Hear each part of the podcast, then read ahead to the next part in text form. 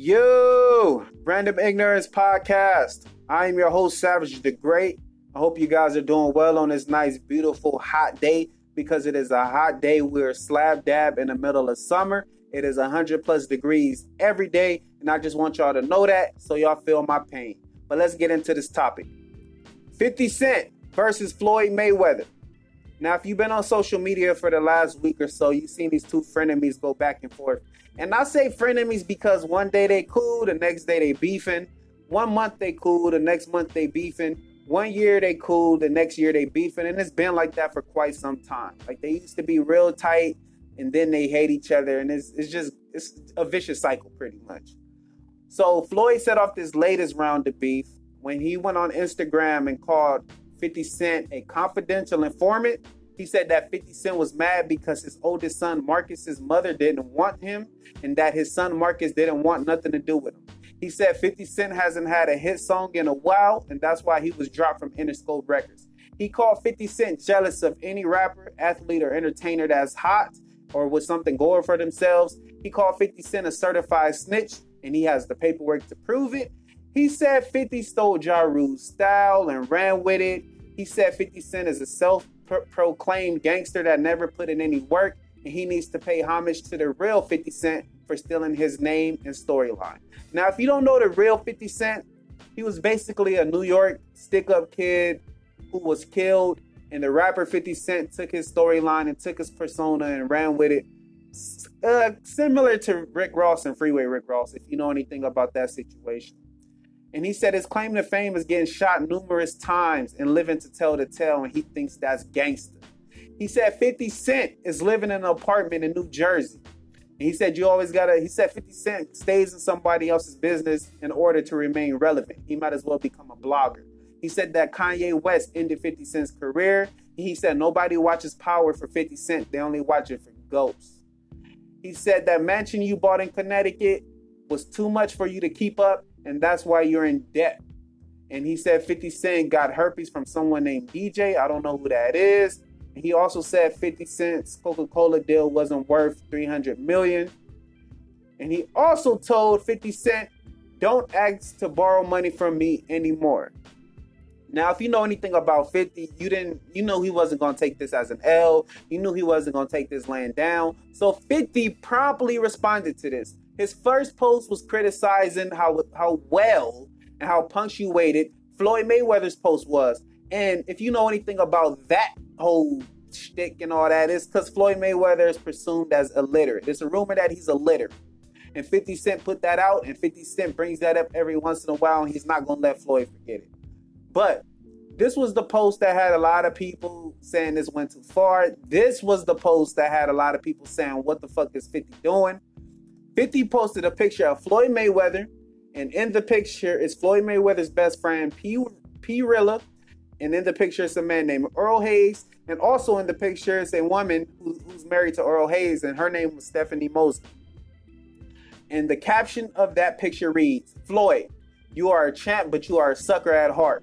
You want it all. I know. I watched you do some foul shit to Rilla, and he is your best friend.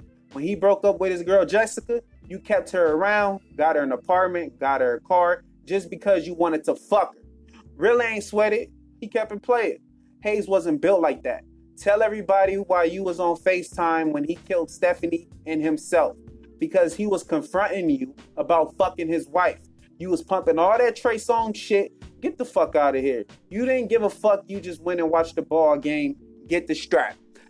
And what 50 is referring to in that post Back in 2014, Earl Hayes killed his wife, Stephanie Mosley, and he also killed himself. And it was rumors that Earl Hayes was on FaceTime with Floyd Mayweather while he committed the murder suicide. Now, a lot of people were saying, why would he be on, why would he be talking to Floyd? Why would Floyd be on FaceTime? So 50 basically added some clarity to that situation, saying he was confronting you about fucking her on FaceTime and he couldn't take it. So that's why he killed her and then killed himself.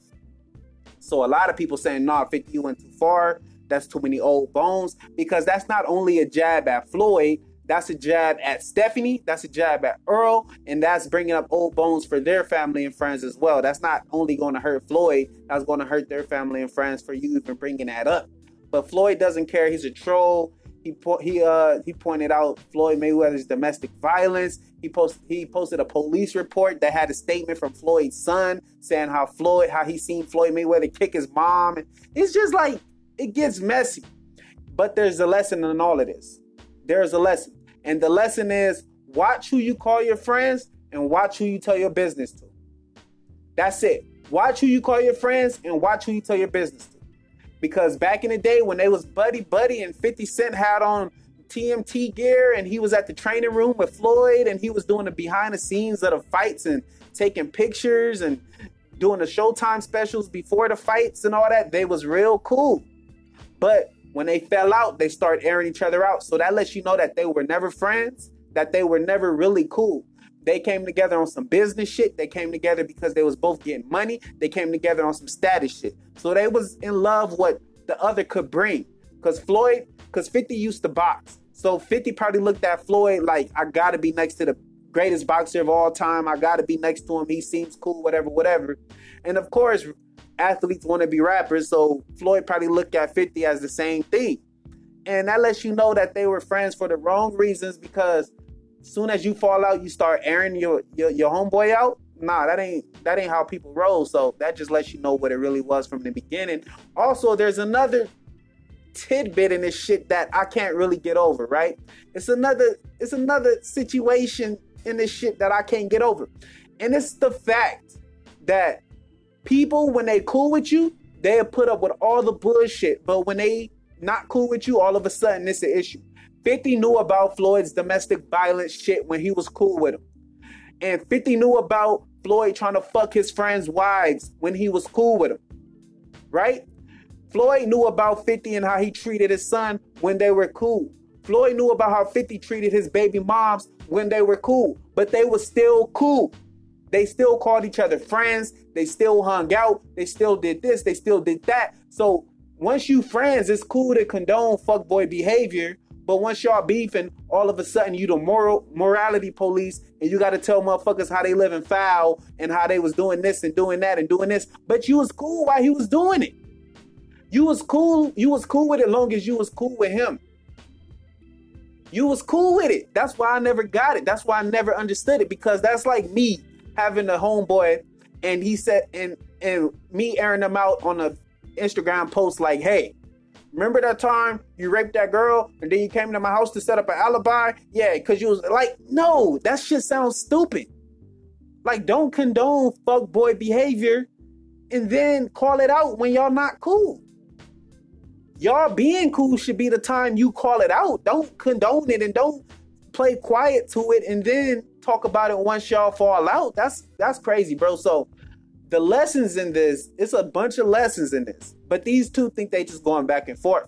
But let me reiterate. The lessons is watch who you call your friends, watch who you tell your business to.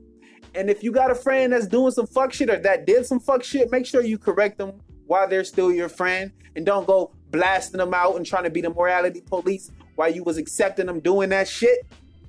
But this is the Random Ignorance Podcast. I am your host, Savage the Great. Peace.